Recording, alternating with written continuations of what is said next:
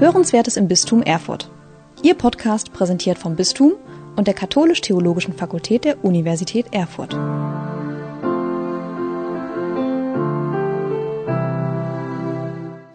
Einen wunderschönen guten Abend. Herzlichen Dank, dass ich heute Abend hier sein darf bei der katholischen Studierendengemeinde im schönen Erfurt. Und danke schön, Aline, dass ich hier auch im Bistum Erfurt einen Vortrag halten darf. Wir wurden ja angefragt zur Frage, was ist eigentlich im Jemen los? Aktuelle Situation, Krieg, Armut und humanitäre Krise in dem Land. Vielleicht auch kurz zu meinem Background. Aline hat ja schon gesagt, ich bin Menschenrechtsreferent und Diözesanreferent im schönen Erzbistum Köln. Zu meinem Studienhintergrund, ich habe Politikwissenschaft, Geschichte, Geologie und Islamwissenschaften studiert und war vor grauer Vorzeit 2005 selbst im Jemen gewesen. Und insofern ist da zwar keine große berufliche Verbindung, aber zumindest eine private, eine persönliche Verbindung. Und im Laufe des heutigen Abends möchte ich Ihnen einige Punkte vorstellen, eine kleine Geschichte des Jemens, damit Sie ein bisschen Hintergrundwissen bekommen, bevor wir auf den eigentlichen Konflikt eingehen und dann auch ein bisschen die Perspektive äh, streuen in die gesamte Region, in der wir unterwegs sind. Wir sind nämlich in der Golfregion unterwegs, auf der arabischen Halbinsel. Und Sie kriegen so ein ganzes Potpourri an Informationen. Das wird zwischendurch vielleicht ein bisschen kompliziert werden. Aber wenn Sie irgendetwas nicht verstehen, immer direkt nachfragen, immer direkt nachhaken, dass wir dann diese Fragen, Verständnisfragen schnell klären können. Und im Anschluss hoffe ich, dass wir in eine schöne Diskussion einsteigen können. Ich möchte wie folgt vorgehen. Eileen hat es eben kurz angedeutet ein paar Informationen zu meinem Arbeitgeber, damit Sie überhaupt eine Idee davon haben, woher ich komme, was Missio eigentlich tut. Dann werde ich Sie entführen in den Jemen und ein bisschen zur Geschichte erzählen, eine kleine Landeskunde. Dann werde ich über die kriegerische Auseinandersetzung referieren, äh, über die humanitäre Krise, die zurzeit im Jemen sind, ist und dann ein bisschen sprechen, wie die Zukunft aussehen kann und ein Fazit ziehen. Nur ganz kurz zu Missio, zum internationalen päpstlichen Missionswerk. Es ist zur Evangelisierung der Völker gegründet worden, ist ursprünglich eine Laienbewegung gewesen, ist um die 180 Jahre alt und ist tätig in Afrika, Asien und Ozeanien. Wir sind nicht nur allein Missionswerk, wir machen auch Entwicklungszusammenarbeit und unterstützen die ärmsten Gemeinden, die ärmsten Diözesen weltweit. Wir unterstützen inhaltlich bei der Aus- und Weiterbildung, zum Beispiel Priester, Nonnen oder ähnliches, fördern kleine christliche Gemeinschaften und unser Ziel ist es, langfristige, verlässliche und planbare Projektförderung zu gestalten. Wenn Sie Entwicklungszusammenarbeit machen mit staatlichen Akteuren, haben Sie immer nur kurzfristige Projekte, also drei bis maximal fünf Jahren. Wir versuchen, ein dauerhafter Partner zu sein. Und das Schöne an der katholischen Kirche ist, es ist ja eine weltumspannende Gemeinschaft. Es ist ein Global Player. Und die katholische Kirche ist faktisch überall präsent und in vielen Regionen der Welt der einzige funktionierende institutionelle Akteur, der was bewegen, etwas gestalten kann. Daneben sind wir auch in der Nothilfe und Flüchtlingshilfe aktiv. Großes Ziel ist, Hilfe zur Selbsthilfe zu leisten. Also wir wollen keine Abhängigkeiten schaffen durch unsere Projektarbeit, sondern den Kick-off geben, dass unsere Partnerinnen und Partner eigenverantwortlich ihr Leben und ihre Zusammenarbeit vor Ort gestalten können. Neben dieser Projektarbeit haben wir auch einen Bildungsauftrag. Wir wollen die Themen der Weltkirche hinein in die Ortskirche, also hier nach Deutschland hineintragen und kommunizieren, berichten, was in der Welt eigentlich los ist, dass wir ein bisschen von der Nabelschau weggehen um ein bisschen das große Ganze erkennen, mal über den Tellerrand hinwegschauen. Und dann kommen halt auch solche Leute in katholischen Dienste hinein, die eigentlich gar keine Theologie im Hintergrund haben und im Großen und Ganzen Politikwissenschaftler sind. Nun zum zweiten Teil des kleinen Vortrages eine kleine Landeskunde zum Jemen. Ich habe Ihnen hier eine Karte beigefügt Saudi-Arabien, damit Sie eine ungefähre Vorstellung haben, wo der Jemen überhaupt liegt. Der Jemen ist im Südwesten der arabischen Halbinsel. Sie haben im Norden einen Big Player, Saudi-Arabien. Sie haben hier den Oman. Hier sind die Vereinigten Arabischen Emirate. Und dieses kleine Ding hier ist Katar. Da findet jetzt die Fußball-WM statt. Und vielleicht zum Größenverhältnissen, Katar ist ungefähr so groß wie Schleswig-Holstein. Der Jemen, es gibt gleich noch eine größere Karte, ist strategisch ein ganz wichtiges Land. Sie haben hier in Ägypten den Suezkanal ganz zentral für die Weltwirtschaft, für den Welthandel. Und der Jemen ist genau hier Bind, das Bindeglied oder eigentlich die Grenze zum Zugang zum Roten Meer. Derjenige, der den Jemen kontrolliert und derjenige, der auf der anderen Seite Djibouti kontrolliert, kontrolliert den Zugang zum Roten Meer, der wichtigsten Handelsstraße weltweit, neben der Straße von Malakka, die ist in Asien. Hier können Sie es ein bisschen besser sehen. Der Jemen ist ungefähr anderthalb Mal so groß wie Deutschland. Zu den ähm, Landesspezifika gehe ich nochmal nachher ein. Wichtig ist, dass Sie sich hier ein paar Regionen anschauen. Einmal hier Aden, kennen Sie vielleicht eine ganz, ganz wichtige Hafenstadt. Hier haben Sie Al-Hurdeya, das ist ebenfalls eine wichtige Hafenstadt. Und mit diesen beiden Städten können Sie den gesamten Zugang zum Roten Meer kontrollieren. Hier haben Sie Thais, hier haben Sie die Hauptstadt Sanaa und hier haben Sie Maghrib. Maghrib spielt nachher eine ganz wichtige Rolle, deswegen weise ich nochmal darauf hin. Hier können Sie in der Karte erkennen, wo die Menschen leben. Wir haben insgesamt 32 Millionen Einwohner. Es ist deutlich kleiner als Deutschland mit 83 Millionen Einwohnern, aber die Bevölkerung ist explodiert. Im Jahr 1950, also vor gerade mal 70 Jahren, hatte der Jemen 4,4 Millionen Einwohner. 4,4 Millionen auf 31 Millionen innerhalb von nur 70 Jahren. Ein Großteil der Bevölkerung lebt hier in Sanaa, hier in Aden und hier in Al-Hudaida. Hier wohnt so gut wie gar keiner. Das ist nämlich Wüstengebiet, Arid, da können sie nicht leben. Es gibt eine wunderschöne Region, die ist hier ungefähr. Sie sehen hier auch an den Straßen, das führt hier durch. Das ist der Hadramaut. Der Hadramaut ist ein Wadi. Ein Wadi ist ein tief eingeschnittenes Tal, wo ein Fluss durchfließt, der in Hitzezeiten äh, austrocknen kann. Und der Hadramaut wird später auch nochmal eine wichtige Rolle spielen, denn dort ist unglaublich viel Menschheitsgeschichte. Dort ist eine wunderbare Historie von uns Menschen. Die ganze, das ganze Gebiet ist seit 5200 Jahren durchgängig besiedelt. Also deutlich länger als weite Teile Deutschlands. Die Hauptstadt Sanaa liegt hier. Sie befinden sich hier im Hochgebirge. Das geht bis zu 5000 Metern hoch. Und es sind enge Schluchten. Und der Platz, wo die Menschen wohnen, ist sehr, sehr klein. Das sind alles enge Täler. Und deswegen, da sehen Sie nachher auf Fotos, sind im Jemen die ersten Skyscraper, die ersten Wolkenkratzer geschaffen worden. Es gibt Häuser, die sind 40, 50 Meter hoch und sind schon drei bis 4.000 Jahre alt und sind noch immer bewohnt. Kurz hier nochmal das, was ich angedeutet habe, ungefähr anderthalb Mal so groß wie Deutschland, 31 Millionen Einwohner. Zentral ist, die Bevölkerung ist extrem jung. Über 60 Prozent, es sind knapp 61 Prozent der Bevölkerung, ist jünger als 25 Jahre. 75 Prozent ist jünger als 35 Jahre. Ein Grund dafür ist auch, die Lebenserwartung im Jemen ist nicht besonders hoch. Es ist seit 5200 Jahren durchgängig besiedelt und seit den Römern ist es das glückliche Arabien, Arabia Felix.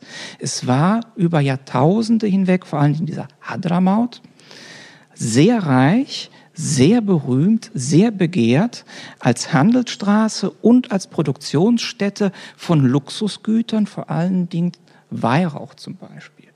Es gibt auch Geschichten, dass im Hadramaut das Königreich von Sabaa gewesen sein soll, wobei, ob das eine Legende ist oder wirklich passiert ist, weiß man nicht so genau. Und hier sehen Sie ein paar Beispiele von den Hochhäusern. Hier sehen Sie diese Hochhäuser. Das hier ist die Altstadt von Sanaa und das hier ist der ehemalige Palast von einem der wichtigsten Imame aus der Region. Ist so wunderschön auf dem Felsen gebaut und Sie haben einen herrlichen Ausblick von dort. Kommen wir zu den Menschen. 97 Prozent sind Araber. Es gibt noch ein paar äh, Schwarzafrikaner, wenn Sie das so ausdrücken wollen, die sind schon äh, seit den äthiopischen Königreichen, also seit dem sechsten Jahrhundert nach Christus im Jemen eingewandert. Ähm, aber die Mehrheit sind Araber. Ganz wichtig ist, sie haben eine tribale gesellschaftliche Struktur. Im Süden ist sie nicht ganz so ausgeprägt, aber im Norden bei Sanaa haben sie Stämme. Die Leute dort sind stammesorganisiert. Und der Stamm ist das zentrale gesellschaftliche, der, der zentrale gesellschaftliche Rahmen, in dem die Leute agieren, in dem die Menschen denken. Fast 100 Prozent der Jemeniten sind Muslime. Sie haben zwei verschiedene Ausprägungen. 55 bis 65 Prozent sind Sunniten der schafiitischen Rechtsschule. Es gibt mehrere Rechtsschulen. Die Rechtsschulen müssen Sie sich nicht merken, ist vollkommen irrelevant. Wichtig ist zu wissen, die schafiitische Rechtsschule ist eine liberale Rechtsschule, also eine sehr offene Kommunität. 35 bis 45 Prozent sind Schiiten, und zwar sogenannten Zaiditen wird später nochmal aufkommen, dieser Begriff sei die Diten. Ähm, es sind andere Schiiten, als Sie sie kennen aus dem Iran, aber es sind auch Schiiten. Was ist der Unterschied? Die Sunniten unterscheiden sich von den Schiiten dadurch, indem sie diskutieren, wer der Nachfolger des Propheten sein kann, wer der Nachfolger von Mohammed sein kann. Die Sunniten sagen, jeder kann ein Nachfolger des Propheten sein, der fachlich dafür geeignet ist. Durch sein Wissen, durch sein Auftreten, durch seine Lebensweise als guter Muslim. Die Schiiten sagen, es muss ein Blutsverwandter, also ein Nachkomme von Mohammed sein. Und die unterschiedlichen schiitischen Gruppierungen, Fünfer Schia, Neuer, Siebener Schia, Neuner Schia oder Zwölfer Schia, unterscheiden sich eigentlich dadurch in der Zählung, wann der letzte ordentliche Nachfolger von Mohammed, Blutsverwandter von Mohammed, der Chef aller Muslime gewesen ist. Also nur so als kleiner Exkurs. Der Islam ist Staatsreligion und andere religiöse Minderheiten spielen eigentlich gar keine Rolle mehr. Also weit unter ein Prozent der Bevölkerung sind noch Hindus, Christen, Bahai. Bahai ist eine muslimische Ausprägung und Juden. Wichtig ist, der Jemen ist traditionell ein stark jüdisch geprägtes Land gewesen. 1950 waren 3,5 Prozent der Gesamtbevölkerung Jemens, über 160.000 Jemeniten und Jemeniten Juden. 1949 nach dem Krieg lebten 1,3 Prozent aller Juden weltweit im Jemen. Heute sind es keine mehr. Es sind vielleicht zehn oder ähnliches. Der Grund ist, es hat mehrere Prognome gegeben nach dem Zweiten Weltkrieg 46, 47, 48. Und 1949 hat der neu gegründete israelische Staat, der Bevölkerung brauchte, in einer militärischen Operation, Operation Magic Carpet, alle Juden im Jemen ausgeflogen. Auf einem Schlag 50 bis 75.000 Jüdinnen und Juden. Und das war für die jemenitischen Juden ein besonderes Phänomen. Viele davon sind zum ersten Mal in ihrem Leben geflogen, also im Flugzeug. Und das war eigentlich das Ende der heilsgeschichtlichen Fügung, war nämlich die Prophezeiung der jüdischen Ausprägung im Jemen war immer eine Endzeitprophezeiung. Und sie waren davon überzeugt, dadurch, dass sie ausgeflogen werden, kommt der Tag des jüngsten Gerichtes und der Prophet kommt hernieder. Ganz spannende Geschichte.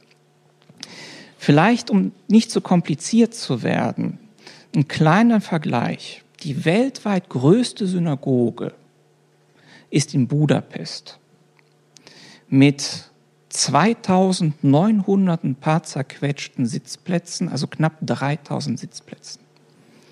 Die Hauptsynagoge in Aden, dieser Hafenstadt, hat 2000 Sitzplätze. Die jüdische Geschichte ist ein ganz zentraler Faktor in der jemenitischen Geschichte gewesen. Es gibt Quellennachweise seit 1500 vor Christus. Archäologische Nachweise gibt es erst seit dem 4. Jahrhundert nach Christus. Warum wir diese riesengroße Spanne haben, das liegt daran, dass die Sicherheitslage im Jemen zu fragil ist. Man kann nicht ordentlich archäologisch arbeiten. Im 6. Jahrhundert war der Jemen ein christliches Reich. Das äthiopische Königreich von Askum aus Äthiopien über die Meerenge, über das Rote Meer hinübergekommen, hat den Jemen erobert, äh, war dann christlich bis ins 7. Jahrhundert, ist dann islamisiert worden im 10. Jahrhundert haben sich die Zaididen herausgeprägt und haben im Norden um Sanaa herum ein eigenes Reich, ein eigenes Imamat gegründet und war auch gleichzeitig bis 1918 Teil des Osmanischen Reiches. Die Osmanen hatten allerdings zum keinen Zeitpunkt wirkliche Kontrolle über den Nordjemen. Die Saiden waren immer weitestgehend autonom. Und zwar verbunden einmal in ihrer Stammesstruktur, das ist eine riesengroße Familie, und zum einen vereint als Schiiten.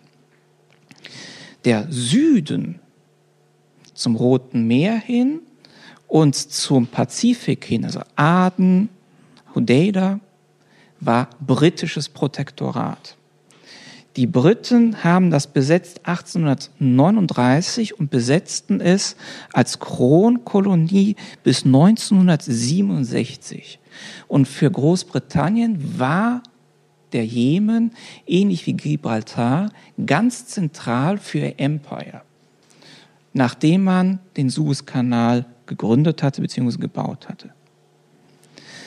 Historisch gesehen bedeutet das, wir können eine Teilung des Jemens, eine historische, strukturelle und gesellschaftliche Teilung beobachten, die sie eigentlich bis heute durchgezogen hat. Bis 1990 hat der Jemen auch eine ähnliche Geschichte wie die Bundesrepublik Deutschland und die Deutsche Demokratische Republik. Der Jemen war geteilt in eine jemenitische arabische Republik ab 1962. Da hat es einen Umsturz gegeben bei dem Imamat. Da hat das Militär übernommen. Der Nordjemen war ein blockfreier Staat. Und der Süden, der durch eine Revolution bzw. durch Aufstände sich von der britischen Kontrolle gelöst haben 1967 und haben die Demokratische Volksrepublik Jemen gegründet, ein kommunistisches Staatengebilde, das sich eng an den Ostblock gebunden hat. Es hat zum Beispiel bis 1990 enge Beziehungen von der DDR zum Südjemen gegeben, unter anderem die Universität Halle oder auch Jena haben Studentenaustausche gemacht und auch die Islamwissenschaft hat da viel gearbeitet. Im Jahr 1990 hat es eine Fusion gegeben, keine Wiedervereinigung wie nach deutschem Vorbild, sondern eine Fusion. In Deutschland sind 1990 die neu gegründeten neuen Bundesländer nach Artikel 23 des Grundgesetzes der Bundesrepublik Deutschland beigetreten. Nordjemen und Südjemen haben ihre staatliche Struktur jeweils aufgegeben und einen neuen Staat Jemen gegründet. Deswegen spricht man dort von einer Fusion und keiner Wiedervereinigung. Das Bild, was Sie da übrigens sehen, ist das Hochhaus oder ein Hochhaus in Sanaa, in der Hauptstadt. Und als ich dort gewesen bin, das muss ich noch ein bisschen noch dazu sagen, hier in dem Bereich, ich kann nicht mehr genau sagen, auf welcher Seite war mein Zimmer.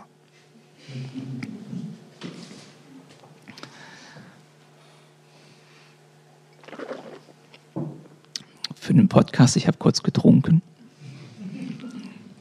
Muss auch mal sein zwischendurch. 1990 hat es die Wiedervereinigung, äh, nicht Wiedervereinigung, Fusion. Erzähle ich so viel, dass es keine Wiedervereinigung war und sage dann selbst, was eine Wiedervereinigung war. Also vergessen, Fusion. Ist das Land nicht zur Ruhe gekommen? Es hat immer wieder wieder, äh, Aufstände gegeben, revolutionäre äh, Gruppierungen 1994 und seit 2007 hat sich eine Unabhängigkeitsbewegung im Süden gebildet.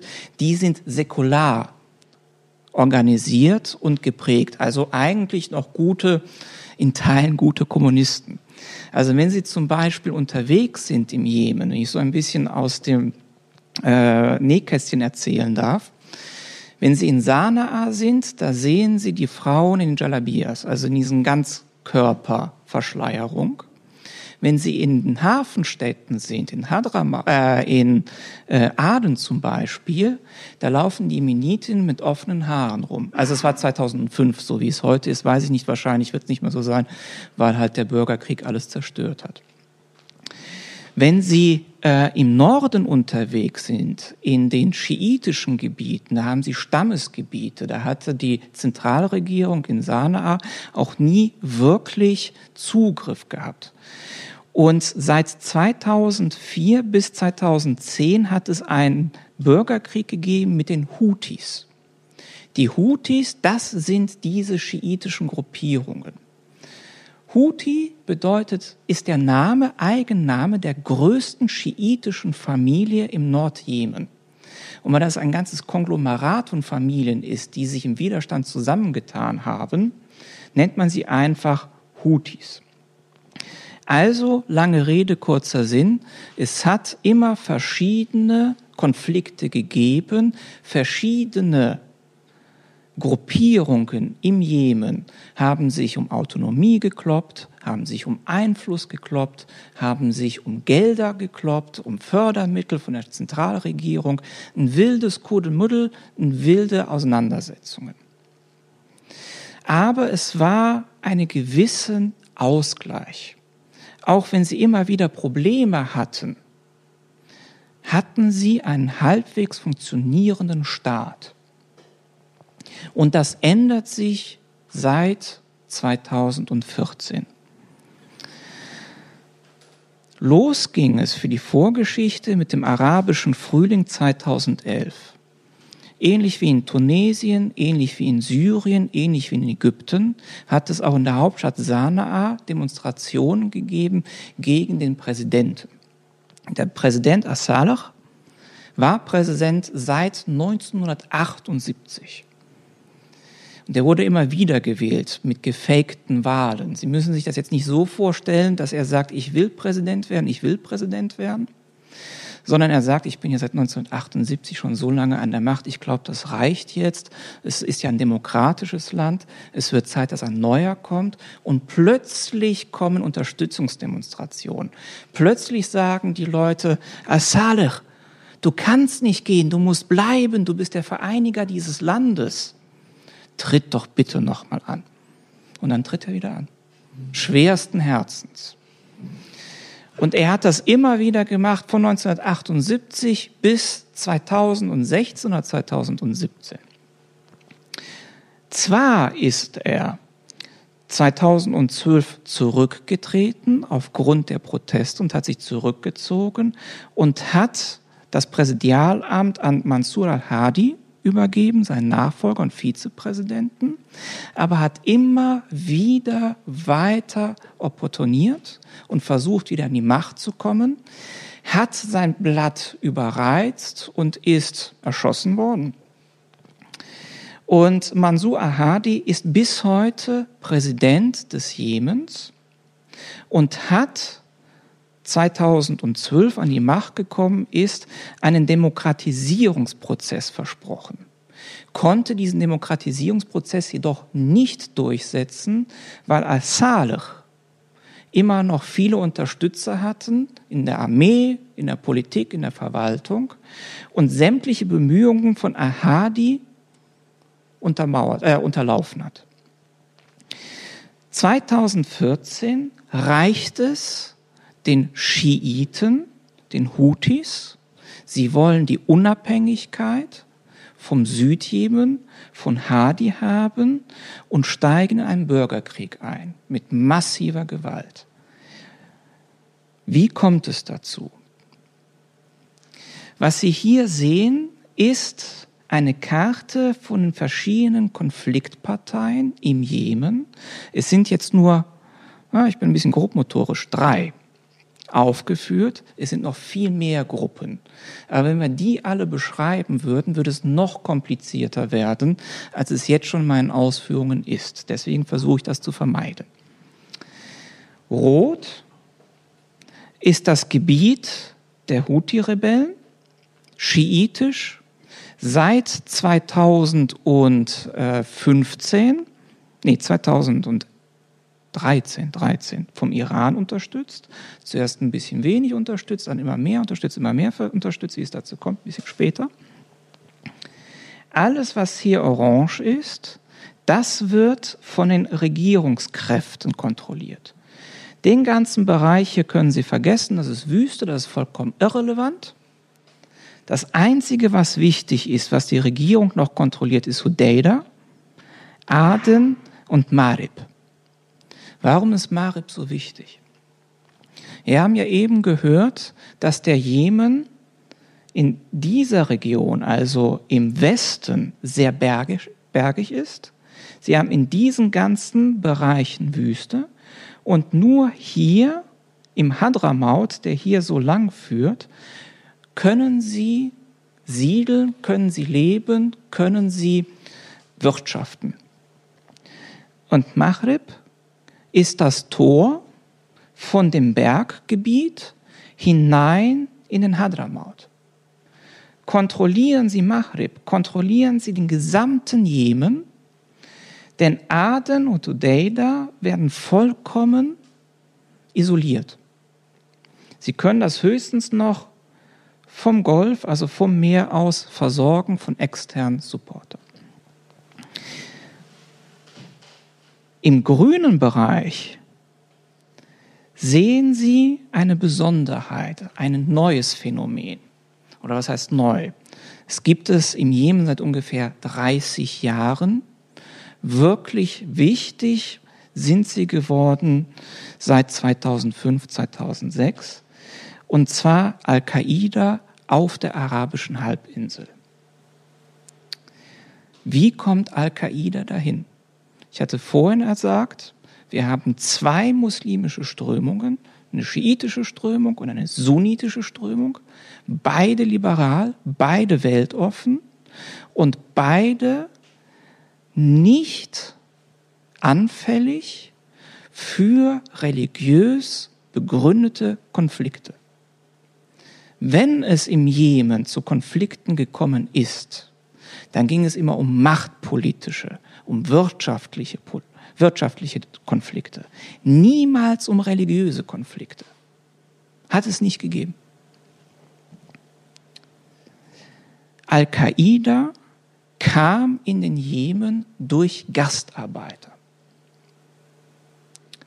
Der Jemen ist ein sehr armes Land und viele Jemeniten sind im Ausland zum Arbeiten gewesen als Gastarbeiter.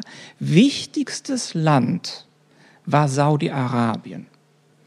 800.000 bis 1,2 Millionen Jemeniten waren bis Ende, bis Anfang 1900, 1991 in Saudi-Arabien als Gastarbeiter angestellt. 1990, 1991 hat es den Zweiten Golfkrieg gegeben. Da ist der Irak in Kuwait einmarschiert. Es hat eine Allianz gegeben von Saudi-Arabien, den USA, von Frankreich, Großbritannien und hat Saddam Hussein wieder zurückgeworfen. Der Jemen hat den Fehler gemacht, sich an die Seite von Saddam Hussein zu stellen.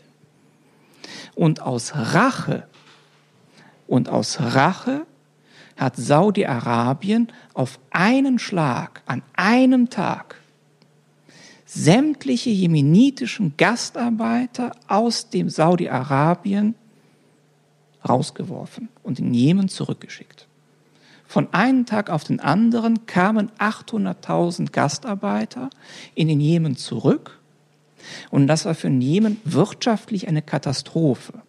1991 war der Staatshaushalt des Staates Jemen, hatte er eine Höhe von 5,5 Milliarden US-Dollar.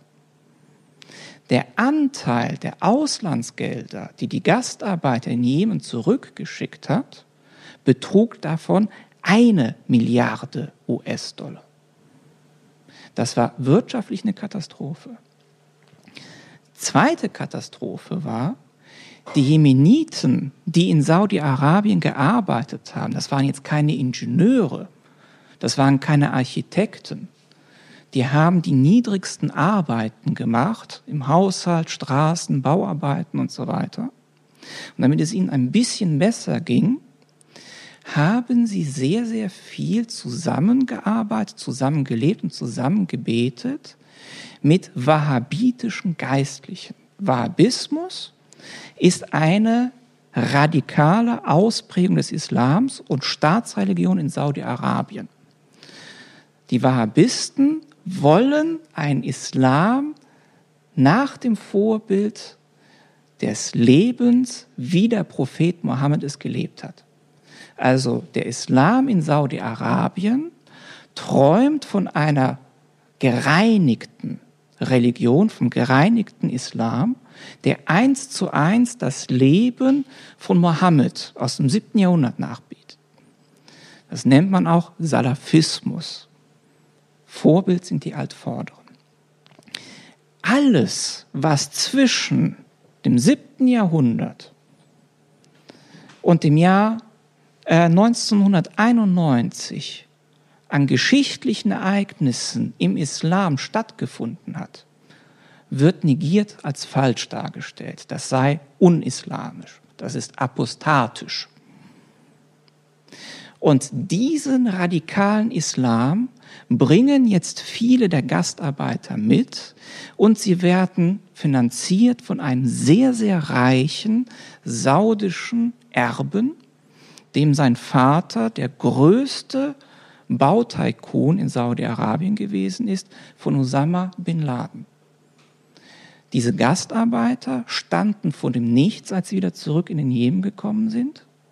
Und Osama bin Laden hat sie unterstützt, Übergangsgelder gegeben, wenn sie dafür den wahhabitischen Islam propagieren und gegen die Ungläubigen vorgehen. Was sind die Ungläubigen? Das sind liberale sunnitische Muslime. Und das ist das aller, das nächste sind die allerschlimmsten, nämlich Apostaten, die ganz abgefallen sind vom Glauben. Das sind die Sunniten. Und unsere Houthis sind Sunnit, äh, Schiiten. Das sind die Schiiten, nicht Sunniten. Und die Houthis kriegen das jetzt mit, spüren die wahhabitischen Missionsbemühungen sehen, wie sich die Strukturen des Islams im Jemen radikalisieren. Zum Beispiel hat es ja den Angriff gegeben auf das US-Kriegsschiff USS Cole im Jahr 2000. Und sie proben den Widerstand gegen die sunnitisch, äh, sunnitische Mission wahhabitischer Prägung.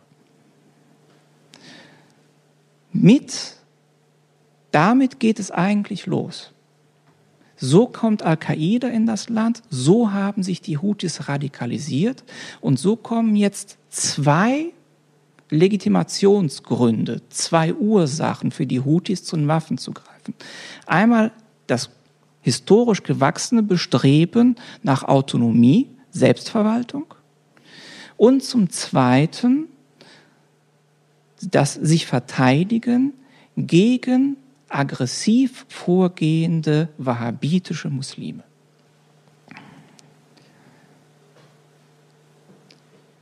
Die Houthi-Rebellen gehen also gegen Al-Qaida vor, die Houthi-Rebellen gehen also gegen die Regierung von Al-Hadi vor. Und plötzlich kriegt ein anderer Player, der eine Großmacht sein möchte, beziehungsweise eine Regionalmacht sein möchte, das mit. Und das sind die Iraner, ebenfalls ein schiitisch-religiöses Land. Die Iraner fangen ab 2011, 12, 13 langsam an, die Houthi-Rebellen mit Waffen zu unterstützen. Zuerst haben sie das gar nicht so gesehen, was das ist. Und 2014 Ab 2014 geht's richtig los, weil sie nämlich sehen, wie erfolgreich die Houthi-Rebellen militärisch vorgehen. Die Houthi-Rebellen haben nämlich, Sie haben das vorhin auf der Karte gesehen, große Teile des Hochlandes erobert. Warum macht das der Iran? Einmal, um die Brüder des Glaubens zu unterstützen und zum anderen, um den regionalen Intimfeind zu ärgern, Saudi-Arabien. Saudi-Arabien ist nämlich direkt im Norden. Und wenn man im Süden Freunde hat, und so auf der anderen Seite, also im Osten, ist sowieso der Iran. Katar ist ebenfalls dem Iran zugeneigt. Im Norden haben sie den Irak, der vom Iran dominiert wird. Sie haben Libanon, der vom Iran dominiert wird. Sie haben Syrien, der vom Iran dominiert wird. Saudi-Arabien sollte in die Zange genommen werden. Und wir reden hier die ganze Zeit von Kriegen. Ich habe Ihnen mal kurz aufgeschrieben, in was für Größenordnungen wir uns hier eigentlich bewegen. Die Houthis haben fast den gesamten Jemen unter Kontrolle genommen mit circa 5000 bis maximal 8000 gut ausgebildeten Kämpfern. Das ist, das, können, das sind ganz wenige aber damit kontrollieren sie das ganze Gebiet, weil die nämlich engagiert sind, sie sind zielorientiert, sie sind gut ausgebildet und sie sind gut ausgerüstet. Die Ausbildung haben sie von der Hisbollah bekommen, das ist, die kommen aus dem äh, Libanon, ist eine schiitische Guerilla, über jahrzehntelange Konflikte mit Israel geprobt, äh, erprobt und es gibt Gerüchte, dass Al-Quds-Einheiten auch in Jemen sein soll, die Kutzeinheiten, das sind Eliteeinheiten, das sind die Auslandstruppen der Revolutionsgarden des Irans. Die Saudis kriegen es natürlich mit, dass 2014, 2015 die Houthis mit Hilfe des Irans die militärische Oberhand gewinnen. Die Saudis können das nicht akzeptieren und unter der Führung oder unter der Führung von Saudi-Arabien interveniert eine Koalition aus neun arabischen Staaten mit massiver logistischer und geheimdienstlicher Information und Unterstützung von den USA, Großbritannien und Frankreich. Es gibt auch Gerüchte, das ist allerdings nicht bestätigt worden, dass auch die Israelis die saudische Intervention unterstützen, weil der Intimfeind der Israelis ist der Iran mit seinem Atomprogramm und der Feind meines Feindes ist mein Freund. Plötzlich kooperieren zwei Staaten wie Israel und das wahhabitische Saudi-Arabien, wo Saudi-Arabien bis 2015 noch gesagt hat, Israel muss von der Landkarte verschwinden. Weil die Saudis mögen Israel genauso wenig wie die Iraner.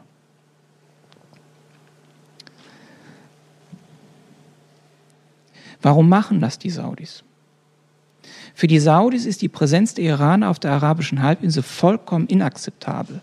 Aus den Houthi-Gebieten, die im Süden von Saudi-Arabien sind, fliegen ständig Raketen, Marschflugkörper oder auch Drohnen, die Raffinerien angreifen oder auch äh, besondere sportliche Ereignisse, die vollkommen inakzeptabel sind dass die angegriffen werden für die Saudis, wie zum Beispiel dieses Jahr der Formel, das Formel 1 Rennen in Jeddah. Da sind einige Raketen der Houthis knapp neben der Compris-Strecke eingeschlagen. Ganz, ganz schlechte Publicity, dass Saudi-Arabien, das Land mit der stärksten Armee, finanziert und ausgerüstet von Franzosen, Deutschen, Briten und vor allem den USA, die Houthi-Rebellen nicht unter Kontrolle bringen kann. Das war, wie soll ich sagen, eine PR-Katastrophe. Auch die westlichen Partner können nicht akzeptieren, dass Saudi-Arabien von den Iranern im Iran vor, äh, in Jemen vorgeführt werden, auch wenn Saudi-Arabien eine Diktatur, ein absolutistisches Regime ist, radikal-islamischer Prägung, ist Saudi-Arabien ein stabiler und vor allen Dingen verlässlicher Partner in der Region des Westens gegenüber dem Iran und gegenüber diesen gescheiterten Staaten, sagen wir mal Somalia auf der anderen Seite, Libanon ganz aktuell, Syrien, Irak oder jetzt auch zum Beispiel der Jemen. Warum machen das die Iraner? Die machen das nicht nur, um die Saudis zu ärgern. Die Iraner haben als Antwort auf die Aussage von Präsident Bush, Achse des Bösen, zu denen auch die Iraner neben Irak und Nordkorea gehörten, die Achse des Widerstands gegründet und haben seit ungefähr 10, 15 Jahren massiv Einfluss ausgebaut in den Nachbarstaaten. Ich habe es vorhin aufgezählt. Es ist vor allen Dingen der Irak, Syrien, Libanon und der Jemen. Überall, wo wir schiitische Minderheiten haben. Der Iran ist ein relativ armes Land, isoliertes Land und versucht in dieser Form in Form dieser Achse des Widerstandes die Hegemonie in der Region zu ergreifen trotz begrenzter Mittel. Denn die militärischen Fähigkeiten des Irans sind nicht zu vergleichen mit denen von Saudi-Arabien, nicht mal ansatzweise zu vergleichen mit denen von Israel und auch nicht von Kuwait oder den Vereinigten Arabischen Emiraten. Aber dadurch, dass sie die Kontrolle bzw. Partner in diesen vier Ländern haben, können sie ständig für Unruhe sorgen und ständig zeigen, dass diese Länder, die eigentlich militärisch, wirtschaftlich und politisch weit überlegen sind, verwundbar sind. Durch diese Raketenangriffe, durch die Angriffe durch Drohnen, durch Marschflugkörper. Im Moment haben wir im Jemen eine Pattsituation. Dieses Gebiet hier ist von Houthi kontrolliert. Dieses Gebiet hier ist von Gruppierungen kontrolliert, die von Saudi-Arabien unterstützt werden. Und dieses Gebiet hier haben sich die Vereinigten Arabischen Emirate geschnappt. Das Land ist im Moment aufgeteilt. Es gibt Konfl äh, Auseinandersetzungen militärischer Natur. Die Saudis haben sich weitestgehend zurückgezogen. Es kommt noch regelmäßig zu Bombenangriffen. Und zurzeit wird Marib nach wie vor umkämpft. Hier fällt die Entscheidung. Fassen wir zusammen. Wir haben eine Hauptkonfliktlinie zwischen den Houthis, die sich erwehren gegen Al-Qaida, die um Unabhängigkeit und Souveränität von der Zentralregierung kämpfen. Die werden vom Iran und von der Hezbollah unterstützt.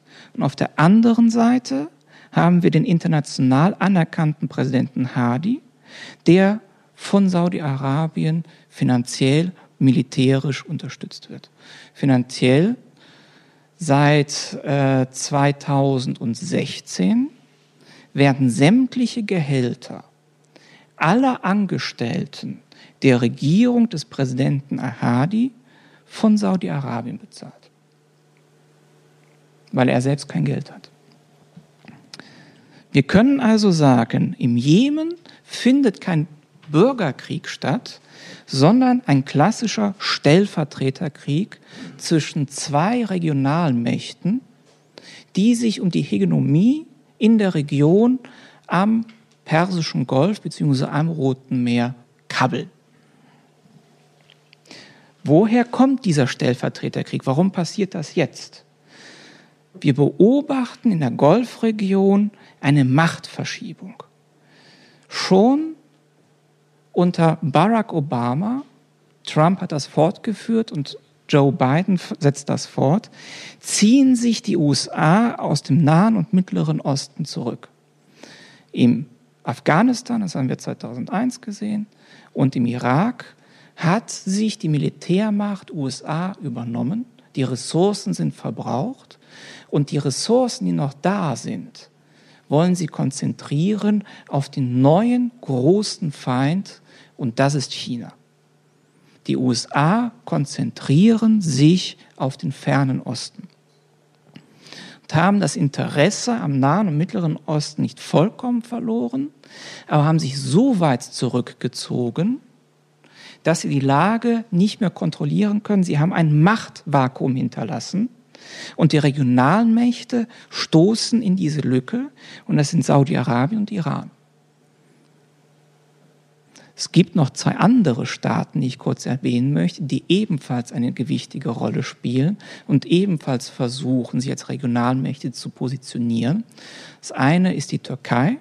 Das ist ziemlich in die Hose gegangen äh, bei ihren Attacken auf Syrien, Nordlibanon und in die Kurdengebiete im Irak.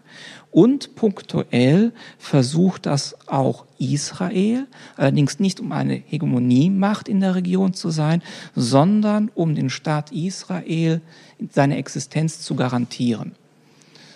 Denn ein Großteil der Nachbarn Israels wollen Israel nach wie vor von der Bildfläche, von der Landkarte verschwinden lassen. Für die Menschen im Jemen ist der Konflikt, so wie er jetzt ist, eine absolute Katastrophe. Die staatliche Grundversorgung ist vollkommen zusammengebrochen. Es gibt keine staatliche Infrastruktur mehr, die auch nur ansatzweise funktioniert. Es gibt keine Energie mehr, es gibt keinen Treibstoff mehr, es gibt kein Trinkwasser mehr, Nahrung gibt es ebenfalls nicht mehr, Zugang zur Bildung ist nicht Existenz. Und die medizinische Versorgung ist nur noch punktuell und rudimentär. Wir haben 4,3 Millionen Binnenflüchtlinge, das sind fast 15 Prozent der Gesamtbevölkerung. Hinzu kommen 256.000 Flüchtlinge aus Somalia, die aus dem Fail State Somalia geflohen sind. Seit 2016 weiß man nicht, was mit denen passiert ist, die sind verschwunden.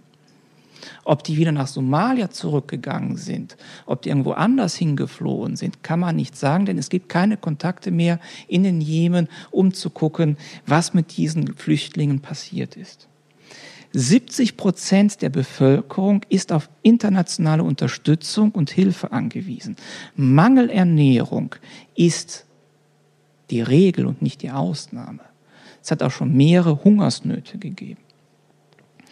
Von den knapp 31 Millionen Jemeniten und Jemeniten brauchen fast 25 Millionen Versorgung von Lebensmitteln. Humanitäre Hilfe in jeder Form. Das Land ist verarmt. Es gibt nichts mehr funktionieren, es gibt keinerlei Reichtum mehr.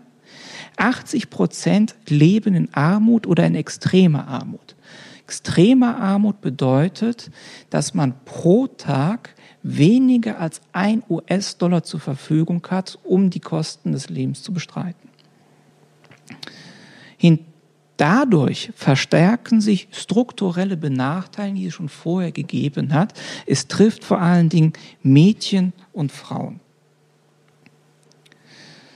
Wir haben ja gesehen, der Jemen ist jung, 60 Prozent ist unter 25 Jahre alt. Und diese Kinder sind für viele Familien der einzige Reichtum, den sie noch haben. Es ist seit wenigen Jahren ein Phänomen aufgetreten, was im Jemen weitestgehend unbekannt gewesen ist, nämlich die Zwangsverheiratung.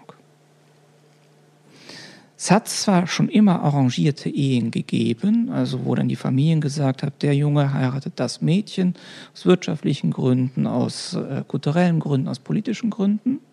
Jetzt ist es so, dass viele Familien ihre Töchter an die wenigen solventen Männer verkaufen. Es hat mehrere Gründe. Erstens haben sie ein Maul weniger zu stopfen. Zweitens, sie kommen am Geld, um Lebensmittel zu kaufen für die anderen Kinder, die noch da sind. Drittens haben sie die Hoffnung, dass die Tochter, die sie auch nicht ernähren können, halbwegs ordentlich versorgt wird. Emotionaler, sexueller, körperlicher Missbrauch und Gewalt wird dort bewusst in Kauf genommen und wird als kleineres Übel angesehen. Dadurch, dass wir eine Versorgungskrise haben und die Menschen unter Mangelernährung, Unterernährung leiden, haben wir auch langfristig Folgen. Denn diese Mangelernährung, vor allen Dingen bei Kindern während der Wachstumsphasen, können die niemals wieder aufholen. Es sind immer, haben, werden immer körperliche Probleme haben, werden immer Krankheiten leichter ausgesetzt sein die gesamte Zukunft des Jemens, nicht nur was die Infrastruktur angeht, nicht nur was die Kultur angeht, sondern auch was die Menschen angeht, ist dauerhaft zerstört. Der Jemen wird sich so schnell davon nicht mehr erholen können, von der jetzigen Situation. Einer der Auswüchse der Mangelernährung sind Epidemien, nicht solche Pandemien mit Corona, sondern eine Epidemie, die ausbricht, wenn nicht genügend sauberes Wasser dort ist, wenn man zu schwach ist, die Cholera. Im Jahr 2017 ist der schlimmste Ausbruch der Cholera gewesen in der Menschheitsgeschichte im Jemen.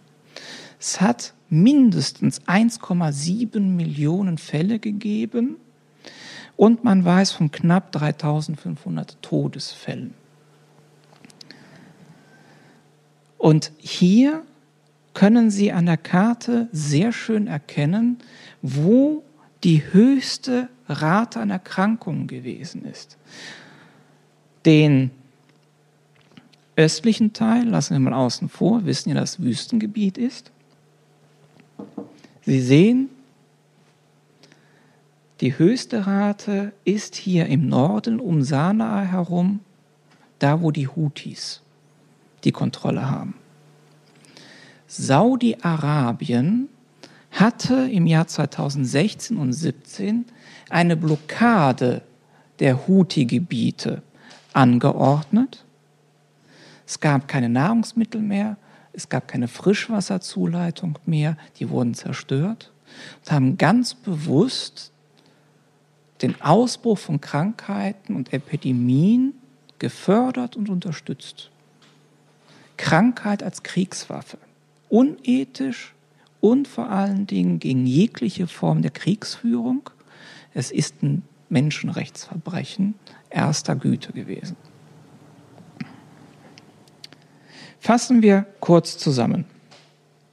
Im Jemen wird ein klassischer Stellvertreterkrieg geführt. Auf der einen Seite Saudi-Arabien mit den Vereinigten Arabischen Emiraten, die sind die einzigen, die jetzt noch wirklich aktiv sind, weil sie nämlich ganz klare politische, wirtschaftliche äh, Interessen haben und auch sicherheitspolitische Interessen. Auf der anderen Seite der Iran und Hisbollah.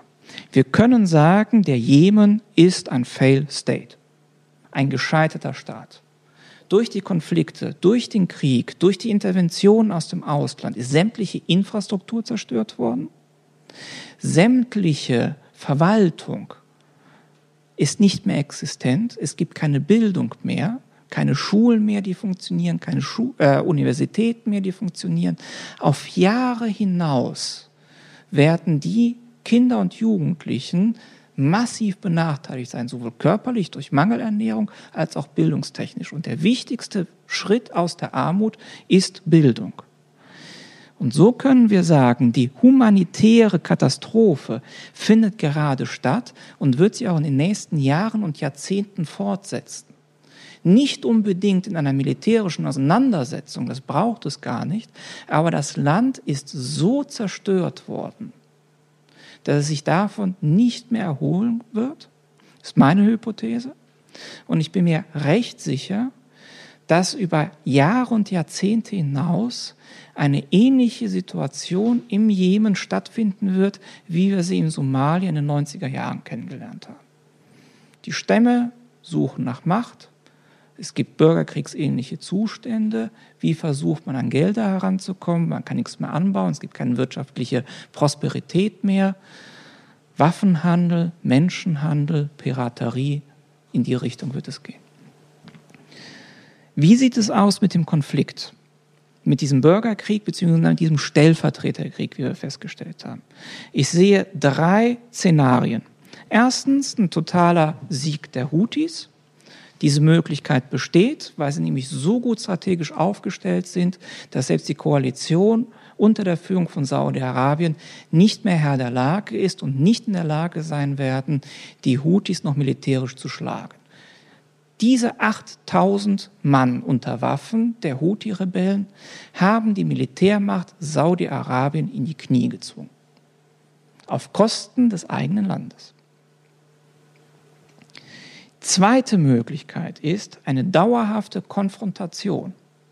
Dass es die Situation so bleibt, wie sie jetzt ist, dass es immer hin und her wogt, dass man sich punktuell bekämpft, bekriegt, beziehungsweise äh, dass der Status quo erhalten bleibt. Die dritte Möglichkeit ist eine Art von Friedensprozess und dass das Land wieder geteilt wird. Diese Möglichkeit besteht. Die Gebiete, wo wir die Stämme haben, die Houthi-Stämme haben, bekommen eine gewisse Autonomie. Der Süden mit den Hafenstädten Aden, Hodeida kommen zu den Vereinigten Arabischen Emiraten und Saudi-Arabien. Diese Möglichkeit besteht auch. Halte ich aber für persönlich sehr unwahrscheinlich, denn wenn die Houthi-Rebellen tatsächlich dieses Gebiet im Norden unter eigener Kontrolle dauerhaft bekommen sollten, sind sie eine ständige Gefahr für Saudi-Arabien. Insofern vermute ich, dass die Konfrontation dauerhaft weitergehen wird. Ich denke, Sie haben viel gehört. Ich hoffe, das war halbwegs verständlich. Ich komme nach einer knappen Stunde schon zum Ende. Ich hoffe, es hat einen gewissen Informationswert für Sie. Ich hoffe, Sie haben einen kleinen Eindruck bekommen, dass man einen Konflikt, eine Situation in einem Land nicht punktuell sehen darf. Sie müssen es immer in die regionale Gemengenlage einordnen, in die regionale Politik einordnen. Und sie müssen sich immer anschauen, wie die geschichtlichen Prozesse im Vorfeld gewesen sind. Ein Konflikt, ein Bürgerkrieg hat zwar einen Auslöser, aber die Ursachen sind vielfältig, sehr, sehr verschieden und auch historisch verwurzelt. Wir haben ein selbstbewusstes Stammesgebiet, schiitischer Prägung im Norden gab, das immer sehr weit souverän war. Die staatlichen Strukturen im Jemen haben nie richtig funktioniert und es war immer eine Kunst, die Machtverhältnisse und die Interessen im Jemen auszutarieren. Und kaum wurden Konflikte, zusätzliche Konflikte von außen hineingetragen durch den Wahhabismus, durch Al-Qaida auf der arabischen Halbinsel, haben sich diese Waage umgeworfen. Es kam zu einem ersten Konflikt 2014, der sich dann selbst befeuert hat, so dass die Regionalmächte eingegriffen haben, Iran und Saudi-Arabien. Und so hat sich der Konflikt immer weiter befeuert, befeuert und hat ein ganzes Land faktisch zerstört. Soweit von meiner Seite.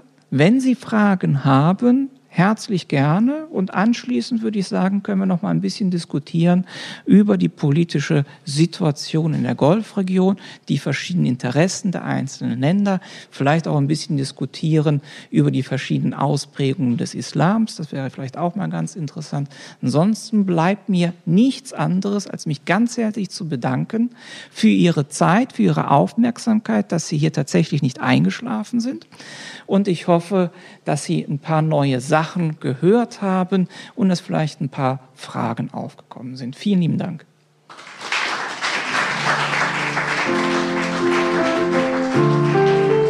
Sie hörten Hörenswertes im Bistum Erfurt.